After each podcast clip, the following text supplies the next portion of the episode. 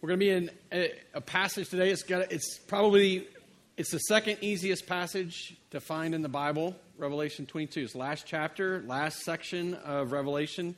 So depending on how your Bible's put together, it might actually be easier to find than Genesis chapter 1, which I think is probably the easiest passage of the Bible to find. But we began this study back in September to highlight the central doctrines, those essential doctrines that unite us as a local church, right? So we're looking not at distinctives, not at some of the nuanced perspectives that we hold. We're looking at these essential doctrines that we gather around as a local church. We also recognize that they unite us to the broader church. Like these doctrines, we would say, are essential teachings of the church. They may not all be required for salvation, but they are the historical positions that the church has held throughout time. And we've sought not to get off into the weeds of secondary discussions and things like that. We will do some of that after the first of the year. We're going to be talking about some of our different perspectives and distinctive views next year.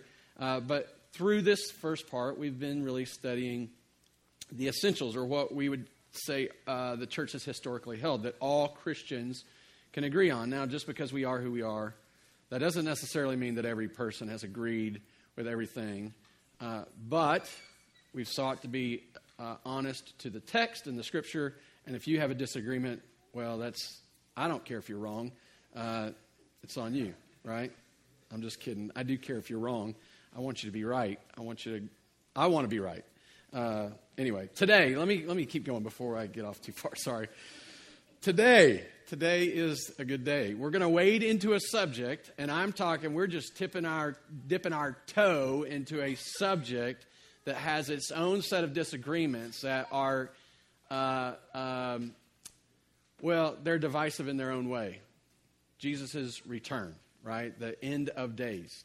I don't think it's so divisive that it's caused a reformation. Like nobody is reforming the church because of different views of the end days. I don't think it rose to the point where, you know, there was a point where the reformers were gathering and they were talking about the sacraments, and they demanded, because they saw the sacraments, the Lord's Supper, communion, and baptism differently. I think it was Luther that actually said, we're of a different spirit, because he took them so seriously. So I don't think it's raised to that level of division or tension in the church.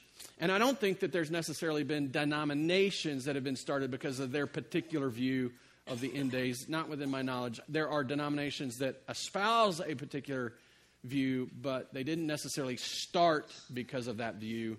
And so it's not that it's so divisive or so explosively divisive that it's caused a lot of tension, but there certainly is tension, certainly is disagreement, certainly is a number of different views that you can hold on the end days. In fact, I think probably in the whole scheme of things, there's probably more views and flavors of views in what's going to happen in the end days than any other of the doctrines of the church, or that the church has held. So there's views of the millennium, and that's whether Jesus will reign on the earth in a physical way or if whether it's spiritual. So there's a-mill, pre-mill, post-mill, when that period of time, if that period of time is real, is spiritual, when it's going to happen. And even inside of those, there's different flavors of those. So for the premill view, that there's a literal 1,000-year reign of Christ on the earth. There's the classic or historical premill view, and then there's the dispensational premill view.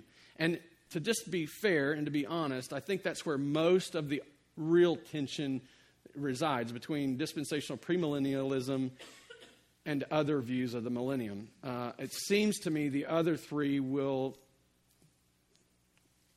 get along a little better. I don't know if that's really a fair assessment. It's just been my experience. But that typically it's been my experience that a dispensational perspective fights harder for their view than maybe the others do. Again, I can show you why I believe that, but that's anecdotal. Views on the rapture, whether every Christian, just so you know, every Christian holds to a rapture. But there's a whole lot of different ways we can look at it. Pre-trib rapture, mid-trib rapture, post-trib rapture, no-trib rapture. Like there's no great tribulation. We happen to be in the tribulation, but we're all going to be raptured out at a certain time. Is there going to be a rapture of the church before the tribulation or in the tribulation? That's one of the views. Or is there going to be a rapture of the church to meet Christ in the clouds, and that's just the end? You know, that's the question. That's the arguments that happen. Views on the way prophecy is going to be fulfilled, and even the reading of Revelation. There's preterists, like it all happened in the past. There's partial preterists, some of it happened in the past. There's historists, which is still looking at it in a historical way, but not completely historical, because there's three or four different flavors inside the historistic movement. I don't even know if that's really a word, but there's three or four different flavors of that. Is it spiritual? Is it literal? Or is it somewhere in between? It's a mess. Or is all prophecy that's spoken of in the book of Revelation, or all the prophecy that's not relating specifically to Christ and his first advent, still future? Like, is it all future? What I want you to see is there's a lot to discuss, a lot to think about, a lot to wrestle with, a lot to consider. In fact, there's so many different views, I think it's hard to remember at times that there's actually an essential view that Christians agree on. There is a doctrine of the end of days that all Christians agree to. Jesus is coming back, right? Like that we can all land there. And no matter where you fall out on these other views, Jesus is coming back. And there's certain things that we would all agree is going to happen when he comes back. And that's really what we're going to study today. But here's why it's an important part, why it's part of our statement of faith, and why we say all Christians must agree to this, is because it's not just that Jesus has made the promise. He has. But the reality is, I would go so far as to say that if we do not land on this doctrine as a real and true doctrine that is yet to happen, we lose the gospel. The gospel is not that you got saved for this life. The gospel is that you are saved forever. Ever. That there's going to be a new heaven and new earth to live in, and those two won't be separated, that God will be our God and we will be his people. The gospel certainly is that you were saved by believing in Jesus Christ, but the gospel is that you will be saved when Jesus returns. This is vital to our faith, not just to become a Christian, but to endure as Christians. You see, if we get rid of this teaching, then we essentially call Jesus a liar. He's the one that said, if I go, this is the night of his crucifixion, if I go and prepare a place for you, I will come again and take you to be with myself. If he is not returning, if he's not coming back, and our hope is only for this life, what hope do we have? So maybe you don't have to hold this to be a Christian, but you are missing out on the joy of living as a Christian in this day if you deny this. So that's what we're going to study. Revelation 22, verses 12 through 20 is where we're going to pull it from and look at it from. There's so many passages we could have picked. I just thought it was nice to, let's read the end of the book. See how the story ends. So here we are, Revelation 22, begin reading in verse 12. The Bible reads this way. Behold, I am coming soon, bringing my recompense with me to repay each for what he has done. I am the Alpha and the Omega, the first and the last, the beginning and the end. Blessed are those who wash their robes so that they may have the right to the tree of life and that they may enter the city by the gates. Outside are the dogs and sorcerers and the sexually immoral and the murderers and idolaters and everyone who loves and practices falsehood.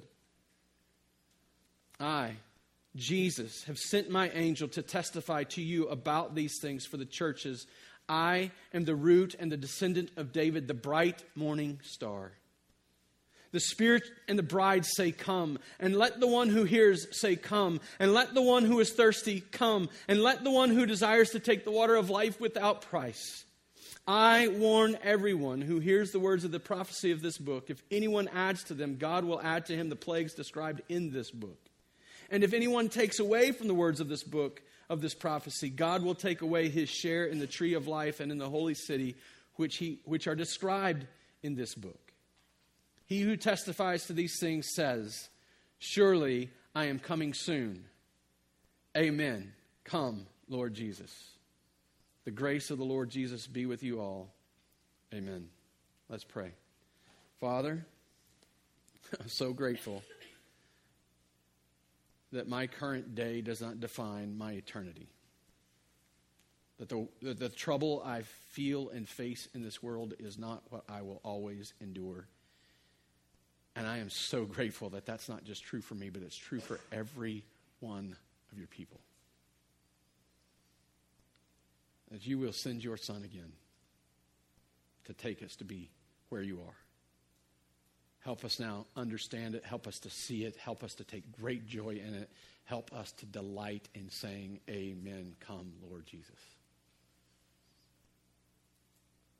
Spirit, move and work among us now. I pray in Jesus' name. Amen.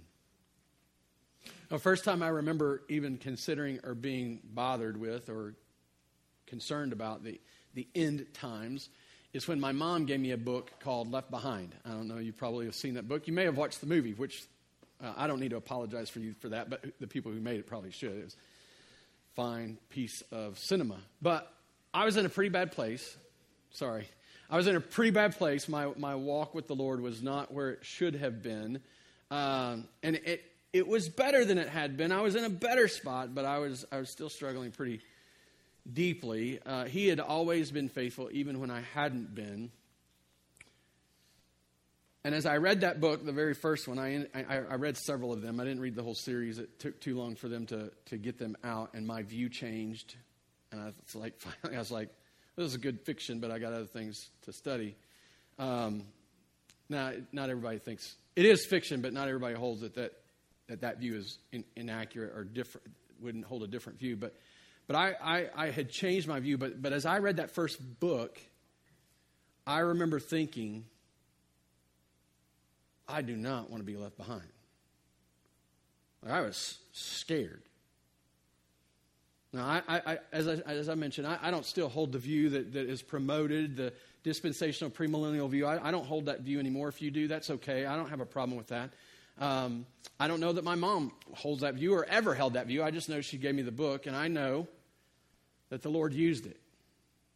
Even though I wouldn't suggest that's not how I would teach the end days, He still used it. He used it to make me think, this isn't all there is. I was in a place that was much my own making. I was not suffering as a victim of other people's sin, although I was dealing with their sin. I had allowed the sin of the world around me to define how I would live, and I was pursuing very sinful things. And I was dealing with the consequences of those decisions. And the Lord had been faithful to me, keeping people in my path. Get in the Word. I had finally begun to get in the Word. And then I began to read this book, and it freaked me out. And He met me there. But quickly, the fear I had of being left behind was changed. Because I saw Him being so faithful that I knew that He would always be faithful. And the reality of my circumstances were, they didn't define me anymore. And that even though life was extremely difficult, even though that I was suffering under the weight of lots of different issues and struggling with lots of different things, they no longer defined me, and I recognized I was living in a temporary set of circumstances. Paul calls them light and momentary afflictions that prepare us for the eternal weight of glory. See, I began to see myself no longer as someone who lived in the world, no longer who someone who was of the world, but was simply in the world, but it was not my home. I was a pilgrim passing through. I began to recognize that I wasn't someone who was a citizen of this world, but I was a citizen of an eternal kingdom, and that much of my struggle was because I wasn't there yet. But because of God's faithfulness, I knew I'd make it. You see, the reality of this doctrine, it's not about assigning a date and a time. It's not so that we can draw up our graphs and put up cool pictorials of Jesus riding a horse in with a sword hanging out of His mouth. It's not intended for us to know all the details of God's plan so that finally we feel like we have some measure of control and comfort in the world because we know exactly what's going to happen. This doctrine is given to us exactly as it's given to us to call us to trust the God who not only saved us, but the one who will save us. He said he's coming back.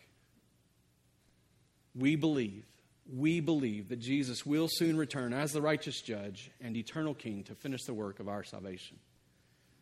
Essentially, if you boiled our view down, if you boil what this passage is teaching down, if you boil down all the views of the end days, this is the essential doctrine that we can all agree upon. We believe that Jesus will soon return as the righteous judge and eternal king to finish the work of our salvation. It's not necessary for you to know all the details. In fact, when Jesus was about to ascend after his resurrection, he'd spent 40 days with his disciples. And they come to him, meeting him on this mountain. And they say to him, is now the time you're going to restore the kingdom to Israel? This is Acts 1:6, I think, is the verse. Is now the time? He says, it's not for you to worry about the times and days. It's not for you to know the times and dates, but to be my witnesses. So it's not God's intention that we know all the details. It's not God's intention that we have it all figured out. It says it's God's intention that we walk faithfully knowing that he's coming. We know that he's serious about this because the amount of times, the number of times that it's mentioned, the emphasis that is given in the New Testament, well, in the Scripture altogether. In his book, The Foundations of the Christian Faith, James Montgomery Boyce, who was a Presbyterian theologian, points out some statistics that I think are just astonishing. In the New Testament, Christ's return is mentioned 318 times in 260 chapters. Think about that. 318 times in 260 chapters. Now, I'll just go ahead and tell you, it's not mentioned in every chapter, so that means that it's mentioned a lot in some chapters. Do you think God wants us to hear this message? He isn't specific. He doesn't give us the specific number about the Old Testament books, but he does point out that the majority of the Old Testament prophecies, and I'd encourage you to go back and look at them, speaking about Jesus' return, they don't highlight and emphasize his first advent, but his second. And just a point of illustration, I think that would demonstrate this is true. Jerusalem was not looking for a suffering Savior. They were looking for a king to come and free them. Why do you think that is? Because their prophets were telling them of a king that was coming. Isaiah 53 seems pretty clear. But the vast majority of the prophecies of the Old Testament were referring about Jesus' final return when he makes all things new. Christ, here's another one that he gave us. Christ's return is mentioned in every book of the New Testament except Galatians, 2nd, 3rd John, and Philemon. So if you know 2nd, 3rd John, and Philemon, they're all very, very short. There's almost, they're very personal letters, but Galatians, even Galatians, while it does express the gospel and the importance of the gospel, it's written for a very specific person to a very specific purpose to a very specific group of people. Jesus taught it regularly. The apostles came to him. You know why they came to him in Acts 1 and said, hey, is now the time you're going to represent the kingdom or to establish the kingdom, to give the kingdom back to Israel? Because he'd been teaching about it. In fact, we went through the book of Luke. It took us 2.5 years to get through the book of Luke. And about Luke 9, at the end of Luke 9, as Jesus sets his face to Jerusalem, up to that point, in Luke 1-4, we saw him being established as the Son of God. In Luke 4-ish through 9, in the middle of 4 through 9, we begin to see him being established as the prophet. In fact, every time he's questioned about his identity, people speak of him as the prophet that was promised. In Luke 9, at the end of Luke 9, all the way through to the point that he enters into Jerusalem, he speaks of his kingdom over and over. In fact, the vast majority of his teaching in that section of Luke is about his kingdom that has come and is coming. So they are not surprised. The apostles and the followers of Christ are not surprised to see him being received in Jerusalem as a king.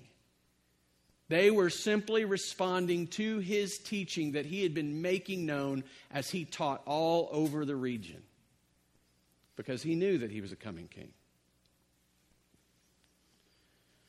Paul taught about it in all but one of his letters. I guess it was Philemon as well, but in all but two of these letters, he makes sure. You know the reason why every Christian believes in a rapture? We don't agree on when it's going to happen, but we all believe in a rapture because he wrote to the Thessalonians. He wrote to the Thessalonians that we would be caught up in the sky with Jesus Christ, that both the dead and the living would be raised and we'd be caught up in the sky with Jesus Christ. That's the teaching of the rapture. Peter, writing to the early church, the scattered, suffering church, speaks to them of a living hope, referencing the coming of Christ and the day of their salvation.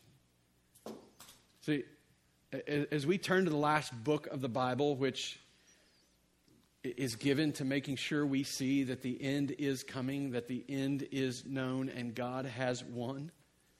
As we turn to this book of the Bible, the reality is that all of God's teaching has been priming us to see this point.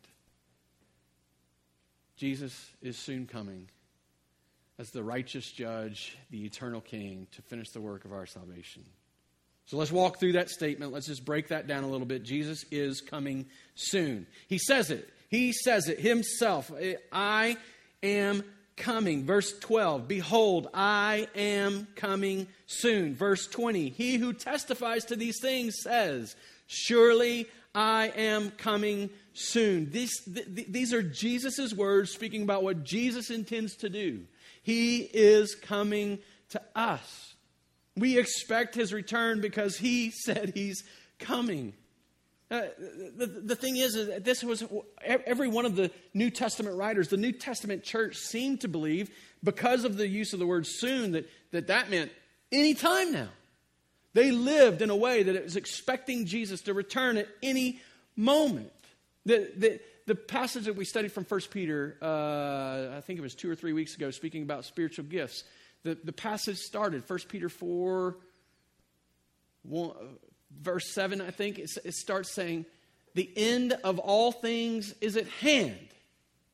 Because he believes at any moment, the end of all things is at hand. And then he goes on to tell us about how we should live until that actually happens. Now then he turns around in his second letter, and he recognizes, well, Jesus hasn't still come back, but look, here's the reality. And he writes this, 2 Peter 3, 8 through 10 says, but do not overlook this one fact, beloved, that with the Lord 1 day is 1,000 years, and 1,000 years as 1 day. The Lord is not slow to fulfill his promises, as some count slowness, but is patient towards you, not wishing that any should perish, but that all should reach repentance.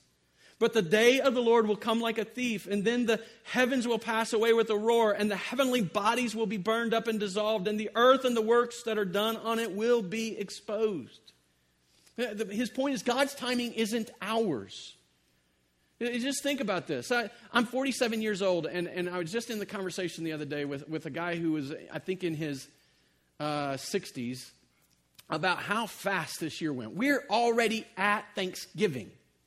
To me, it's shocking that we're almost at the end of 2019, about to be 2020. It's been a blur. It seems like it's gone by so fast. He says to me, I don't know if this is true. This is what he says to me. It only speeds up. It's only going to get faster. It feels like it gets faster. The older you are, it feels like it's faster. I've been told that a number of times. I guess when I get old, I'll find out. We'll see. I'll let you know. But it got me thinking, as I was thinking about this, a day is 1,000 years to the Lord, and 1,000 years like a day. Our time frame isn't his time frame. You just think about this. He's lived for all eternity. All eternity. For someone who's only lived a few years, 1,000 years seems like a long, long time. In fact, as a much younger man, as a teenager, I can remember thinking, my whole life was less than a couple decades old, and gosh, that even seemed like a long time. Now here I am about to my 5th decade and thinking, decade's not as long as it used to be? What's it like for a God who's existed forever to look at a clock ticking and think, you guys don't even know what you're talking about? A day? 1,000 years? It's nothing. I'll be there when I get there. And it's soon. Are we there yet? Almost. I know some of you are thinking, I hope it happens before the end of the sermon. Let's go. Hey, I'm with you. I am too. But here's the reality. So the word that's used in that passage, and it's used a number of times this way in other passages, it speaks less about amount of time passing. So the Greek word translated as soon could just as easily be translated quickly, suddenly, or unexpectedly. The reality is that it could happen at any time. That's why Peter turns around and says, hey, it's going to be like a thief. It's going to happen in a roar. When it happens, it will happen. It'll be fast. It's going to be at the right time, and it's going to happen soon. And that may be in not much time, but it may also be that when it happens, it's going to happen suddenly, unexpectedly. The point is this. You don't need to know. I don't need to know. No one needs to know. We know the one who does. In fact, we're called to trust the one who does. Our need to know is more about our desire for control, our desire to live without God, than a desire to be dependent upon God. All these guys running around making up charts. It's not because they figured it out in some code in the Bible. It's because they think they know better than God himself. You know, when Jesus said, I don't know the times and dates, that's for the Father. We can't comprehend that. I was just having this conversation outside the room. We can't comprehend how that functions inside of a Trinitarian God when they're all God, fully God. How does that work? Well, I don't know. But it works. Jesus said the Father knows and he doesn't. So if he doesn't know, you can be sure that there's no guy standing on a stage with a big chart that knows. Here's what you do know. The God who said, I am coming soon, the Son who said, I am coming soon, is faithful and trustworthy. He will not miss his people. If he is faithful and able to save you in this day, he is faithful and able to save you in that day. There is no reason to worry. We can trust him. Jesus is coming soon. Jesus is the righteous judge.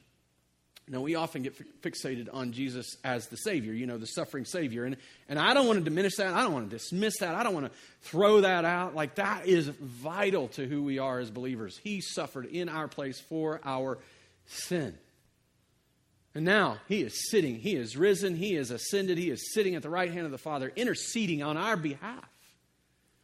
That's a beautiful picture. But the scriptures paint another picture of him that we cannot dismiss. On the day of judgment, there will not be some other person sitting in that seat. The one who has made you innocent is the one who will stand as your judge. This is what Jesus says. Look at it, verse 12. Behold, I am coming soon, bringing my recompense with me to repay each one for what he has done. He is the one who will pay us for our works. And the idea here, this idea of recompense, could be reward, and it could be condemnation, it could be judgment. It's good or bad. It's what we deserve. It is a wage. He is the righteous judge. And it shows us in this verse, everyone will be raised and everyone will be judged. Now, the resurrection portion is implied. I would draw that from a number of different verses. I'll read you a couple in just a second. But clearly, each one will be judged. Each one will get what they have coming to him. And John 5:28 through 29, I don't think these verses are on the screen. I can't remember when I decided to use them. But John 5, 28 through 29 says this: "Do not marvel at this, for an hour is coming when all who are in their tombs will hear his voice and come out, those who have done good to the resurrection of life, and those who have done evil to the resurrection of judgment. Everyone who is dead, everyone is going to rise. Everyone is going to be resurrected, and some will be raised, and they will go into eternal life, and some will be raised, and they will go into eternal judgment or condemnation." There he is bringing good and bad. 2 Corinthians 5:10, "For we must all appear before the judgment seat of Christ." This is a book written to Christians, even if they were a messed up group of Christians. I mean, who are we, right? "For we must all appear before the judgment seat of Christ, so that each one may receive what is due for what he has done in the body, whether good or evil." Over and over, there's two things emphasized as we think at, look at Jesus coming as judge. There's two outcomes, and it's dependent upon what we do in this life. Two outcomes of Jesus' judgment. We see it specified here as well. "Blessed are those who wash their robes." This is verse 14. So he says, "I'm coming to bring recompense." Verse 14, "Blessed are those who wash their robes so that they may have the right to the tree of life." That's a reference all the way back to the Garden of Eden when sin removed their right to the tree of life. When God blocked it off, he's going to give it back to people so that they might have the right to the tree of life, and then they may enter the city by its gates. That's the New Jerusalem that's referred to in Revelation 21. There's this idea that now we get to come in and enjoy all the benefits and blessings of eternal life. Outside, so outside the city is the imagery being used here. Verse 15, "Outside are the dogs and the sorcerers and the sexually immoral and murderers, idolaters, and everyone who loves and practices falsehood." So if you're sexually immoral, it's no different than being an idolater. It's no different than being a person who just sits around and lies all the time. I want to be careful. I want to be cautious here. I want you to see what he's talking about is an identity. Not that we would confess those things as sin and then just walk in them or still struggle with them. These are people who don't recognize the sinfulness of them. They identify in them. And dogs, just as another note, dogs is not saying that no, there aren't animals in heaven. Like, I don't say dogs go to heaven. All dogs go to heaven. That's a crazy movie. But this is not saying that dogs are excluded either. This is just simply saying that it's imagery. Dogs is a reference to evildoers, people who do evil things. So outside of the dog, sorcerers. So there's two outcomes, again, specified in this passage. We have heaven and hell. Just so that we get them, just so that we hear it, just so that we understand it, I want to just give you some biblical views of how or what the Bible says about these places. Hell is a real place of torment. It is a real, literal place. Don't listen to any teacher that would say it's not. This is what this is teaching. Revelation is teaching this. Our view of the end must take this into account. It is a real, literal place that's going to be horrific to be. Speaks of it as a place with weeping and gnashing of teeth. Matthew 13, 41 through 42, "The Son of Man will send his angels. They will gather out his kingdom, all causes of sin and all lawbreakers, and throw them into the fiery furnace. In that place, there will be a weeping and gnashing of teeth." I recently saw a video. I saw this a few weeks ago and watched it again last night because it was on my mind. Saw a video of R.C. Sproul describing this idea of weeping and gnashing of teeth. Talked about two different types of people who will be in hell. People who are weeping, who are mourning the fact they'd heard all their life, repent, turn to Christ, and be saved. They might have even approached Christ at that last day and said, "Lord, Lord, look at all I have done for you." And he said, "I do not know you. Depart from me." And they are weeping. In fact, R.C. Sproul calls out, I'll put this on Realm later this week. I'll post it on Realm so you guys can see it. He speaks about this weeping, that they will have not have enough tears in their eyes to weep the amount that they will weep for all eternity, mourning the fact that they are suffering in hell. And then the people who are gnashing teeth, a picture of anger in the scriptures, he points out, are people who are acting in fury against God. "Who are you to send me here? What did I do to deserve this?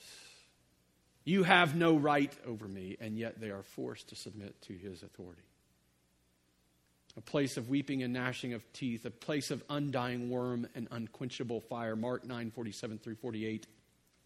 And if your eye causes you to sin, tear it out. It is better for you to enter the kingdom of God with one eye than with two eyes to be thrown into hell, where their worm does not die and fire is not quenched. And I just saw this, just noticed it. All the times I've read this, I just saw something. Where their worm, that's not a place there. That's a possessive there. Where the person's worm never dies and the fire that they are burning in is never quenched. I don't understand. Oh gosh. This isn't a place where worms eat and fire burns. This is a person experiencing it. Revelation 20:14 through 15 describes it as a lake of fire. Then death and Hades were thrown into the lake of fire. This is the second death, the lake of fire. And if anyone's name was not found written in the book of life, he was thrown into the lake of fire. This is not just about being outside of a city wall and being unprotected by the ones inside the city. This is about being cast out and not belonging and being thrown into a place of eternal and utter torment. You think it's bad today. You think the things that we experience today, the difficulties that we face today, the suffering that we endure today, I don't know the exponential number. But that's the picture the Bible gives us. And I think whether these are literal or figurative, I think the point is that it's difficult for us to even fully imagine or comprehend a place with no joy, no hope, no blessing at all, only condemnation and only judgment, probably beyond the degree that we can fathom or imagine. But when Jesus comes as judge, the one who's done the work to save, and the one who has saved so many will give some people this very thing. But on the other hand, there's heaven. There's the blessing. Blessed are those who wash their robes so that they may have the right to the tree of life. There's eternal life in that. There's an entrance into the city, he says. The Bible speaks of heaven in this way. We don't have to go very far. In Revelation 21, 1 through 4, "Then I saw the new heaven and a new earth, for the first heaven and the first earth had passed away, and the sea was no more. And I saw the holy city, a new Jerusalem, coming down out of heaven from God, prepared as a bride, adorned for her husband. And I heard a loud voice from the throne saying, 'Behold, look, the dwelling place of God is with man. He will dwell with them, and they will be his people, and God himself would be with them as their God. He will wipe away every tear," not some tears, every tear "from their eyes. And death shall be no more. Neither shall there be mourning, nor crying, nor pain anymore, for the former things have passed away." All of the futility of sin will be removed. And all the futility that even the created place, the created world endures because of our sin will be removed. Do you think the Rockies are beautiful today? I mean, I was just in the Andes and it was absolutely breathtaking. Everywhere I looked, majestic mountains raising into the sky, snow-capped peaks, just beautiful. It's moved. Every time I turned around, it's like, gosh. And these mountains melt like wax before the Lord. And it doesn't even come close to the beauty of what we will experience. The most joyous moment will look dull and drab compared to the joy that we experience there, because the mourning and the crying and the pain that comes from our sin and the sin of others is gone. No more tears, no more death, no more mourning. Only jubilation, only celebration. But don't miss this, brothers and sisters. The thing that makes us so good is not just what we get to experience, but the very fact that God is with man.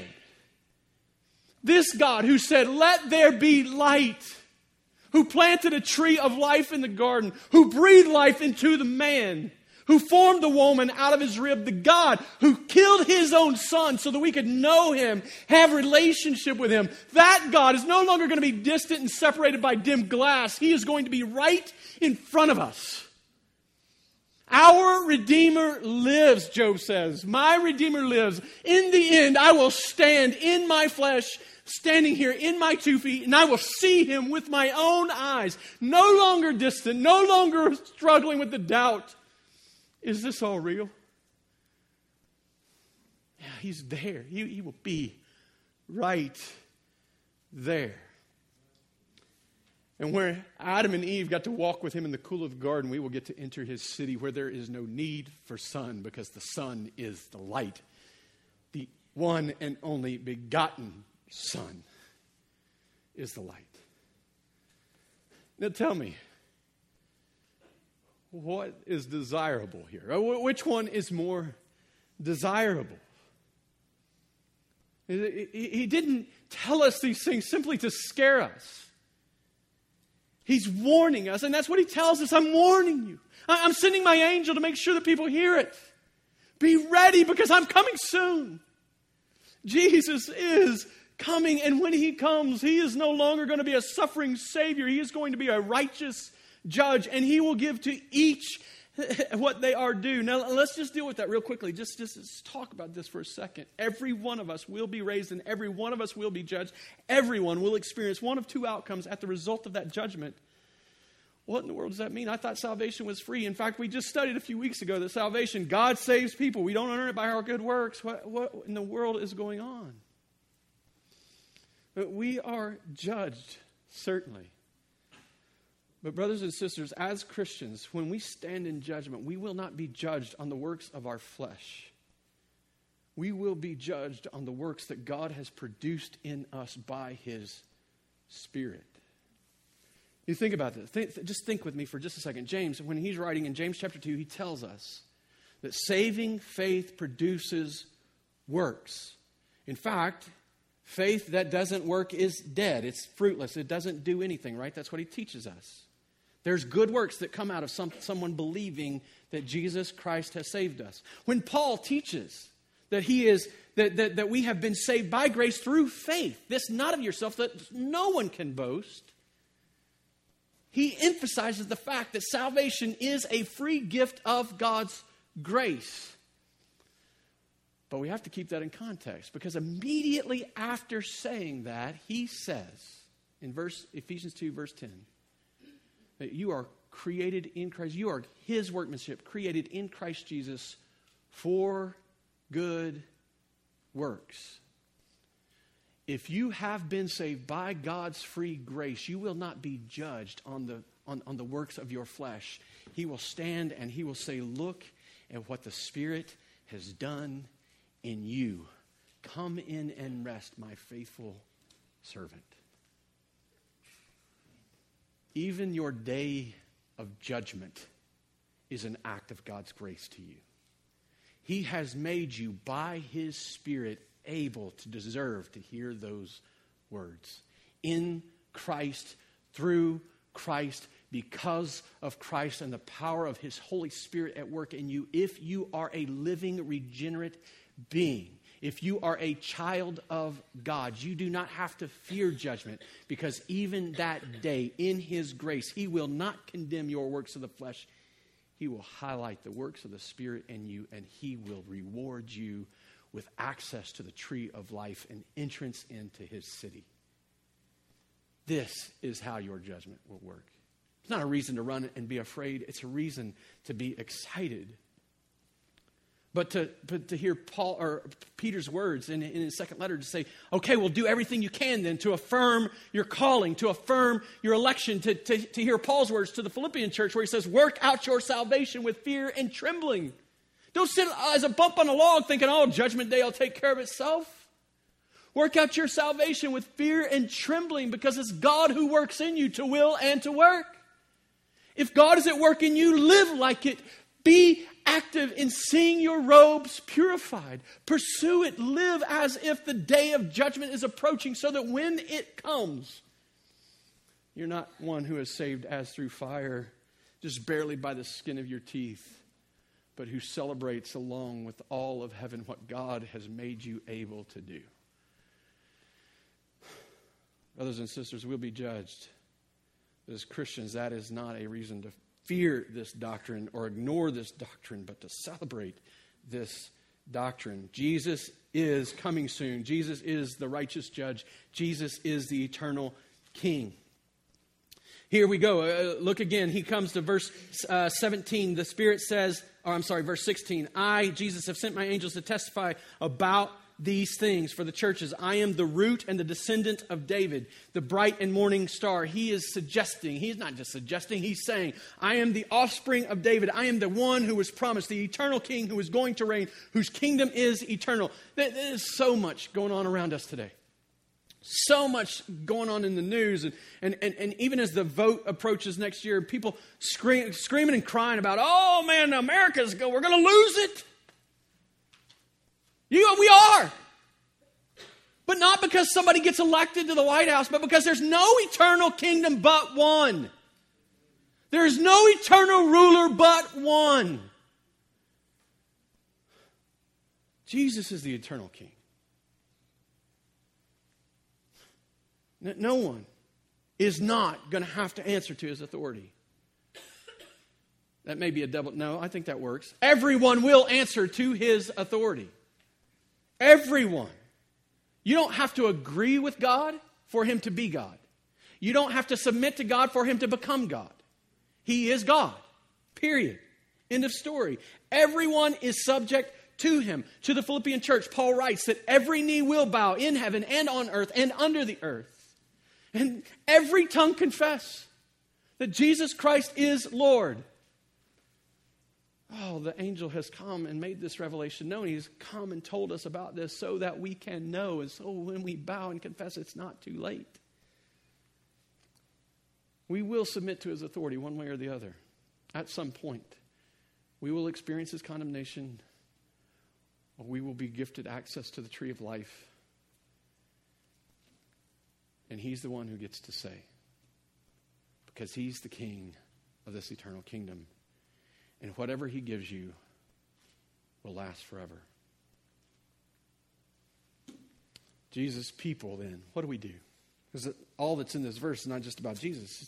It's certainly clearly talking about how we respond. Jesus' people wait expectantly. This is really good news. For everyone who is saved, for everyone who knows Christ, for everyone who has come to know him and trust him and see him as faithful, to know him as their Savior, this is really good news. There's no reason to fear it. There's no reason to cower. There's no reason to run away. There's no reason to ignore this stuff. There's no reason to put it aside and think, oh, well, we'll deal with that another day. This is vital for us. It is really good news. Jesus is coming to get his kids, his bride. God the Father sending Jesus to get his kids. And specifically, it calls us to invite the world to come. Verse 17, along with the Spirit and the bride say, come. And let the one who hears say, come. And let the one who is thirsty come. Let the one who desires take the water of life without price.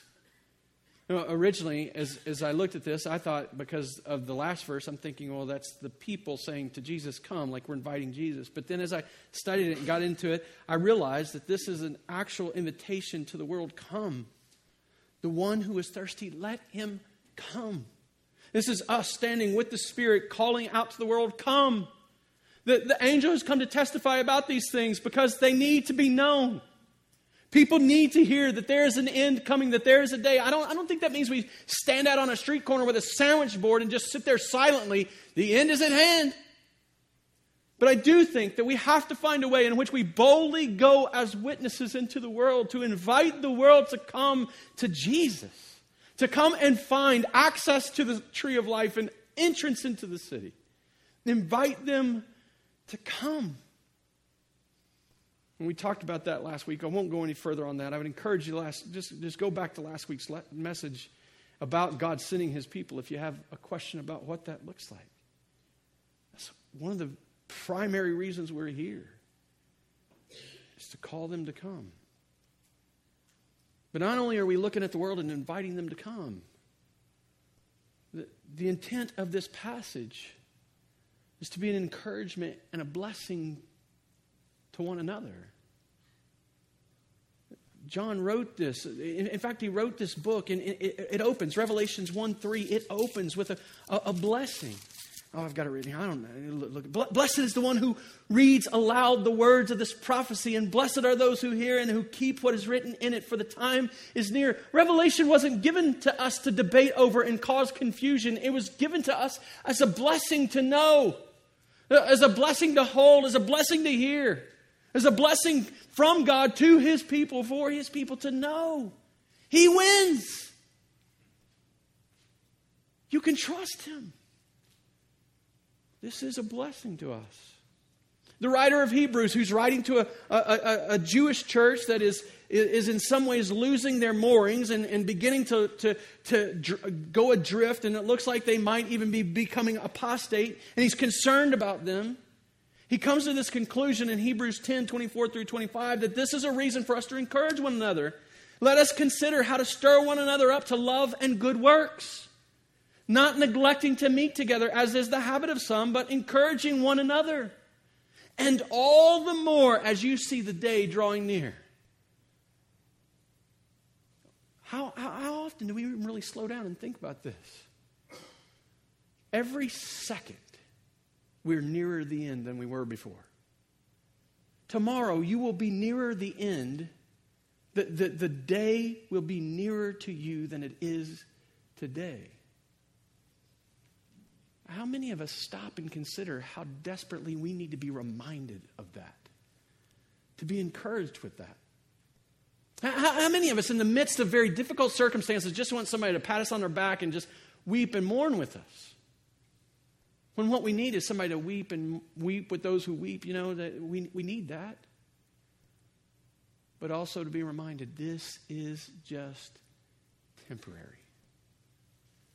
This is a light and momentary affliction that is preparing you for an eternal weight of glory. You're not forgotten in this. God's just making you ready to meet Him face to face. So purify your robes, because there's a day you're going to get to go in and eat from the tree of life, that you're going to get to walk into the city of God, and you are going to see Him with your own eyes. We need to be telling this to one another. We need to be blessing each other with this doctrine, with this truth. And finally, if we can learn anything from this, it's to agree with Jesus. We want Him to come. Behold, I am coming soon. Amen. Come, Lord Jesus. See, it's not a call to think about the end and, oh man, I got so much to do. Let me get my bucket list out and just make sure I get it all done. Now, this is a time for us to sit in agreement with, to stand under the truth that Jesus has given us and say, yes, at the right time, when you are ready, I want you to come. Because I know that's the day that I've been saved for. I know that's the day that you will call me into enjoying your presence completely. That's the day I'll get to eat the fruit of that tree of life. That's the day that the new dawn appears. And that light will never set. Never a moment of darkness, never a moment of division, never a moment of pain, never a moment of suffering. And every day from here on out, I will be with God. Amen. Come, Lord Jesus. Now, I don't know exactly where you sit and where you stand with all the nuanced views, all the different perspectives. Maybe you don't even consider it. Maybe you've never thought about it. It's going to happen. We believe it. We teach it. And I hope that you'll be encouraged by it. If you're sitting in this room and you feel any ounce of fear over this day and you're concerned, oh my gosh, I'm going to face judgment. I don't want you to sit there in silence. I don't want you to sit there in fear. I want you to let me know, so that I or one of the other pastors or some leader can walk beside you and seek to see you grow in the knowledge of the faithfulness of our Savior. And maybe even work out, maybe just work out that you've never trusted him. Maybe just work out that you've trusted him, but you are not maturing in him. Maybe just work out that you have every reason to celebrate, because when he comes, you'll have every blessing given to you. Please don't sit here nervous or scared. Don't leave out of this place today concerned that you may walk into, that you may be sent into hell. You don't need to be. He gave us this revelation to prepare us to meet him. So let me encourage you to do that. Let's pray.